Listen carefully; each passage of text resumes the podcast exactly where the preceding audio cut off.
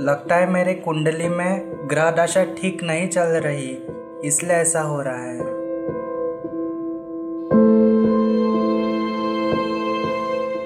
क्या ये मंगल का दोष तो नहीं?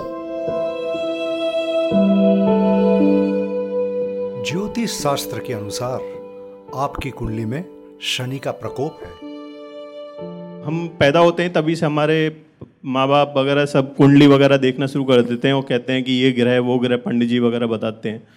तो क्या ये ग्रह रियल है कि मतलब वो ग्रह है तो?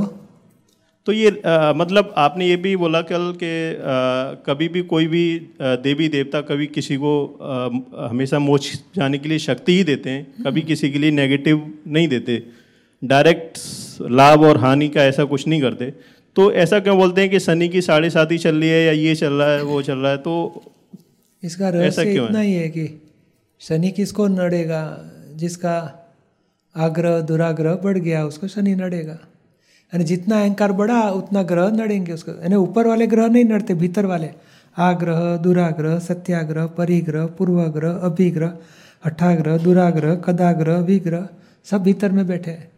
जितना अहंकार तगड़ा उतने ग्रह ज़्यादा नड़ेंगे। जितना अहंकार छोटा उतना ग्रह कम नड़ेंगे। नहीं बड़े बड़े ऊँचे पेड़ को जब ये आता है टॉर्नेडो जब जैसा तो बड़े पेड़ गिर जाते हैं कि घास उखड़ जाता है?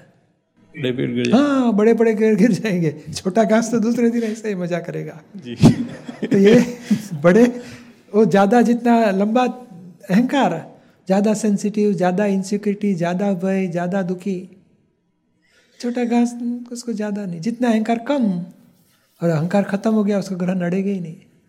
यानी शनि जो नड़ता है, मंगल नड़ता है, वो हमारा आग्रह, दुराग्रह हटाग्रह उसको नड़ेगा।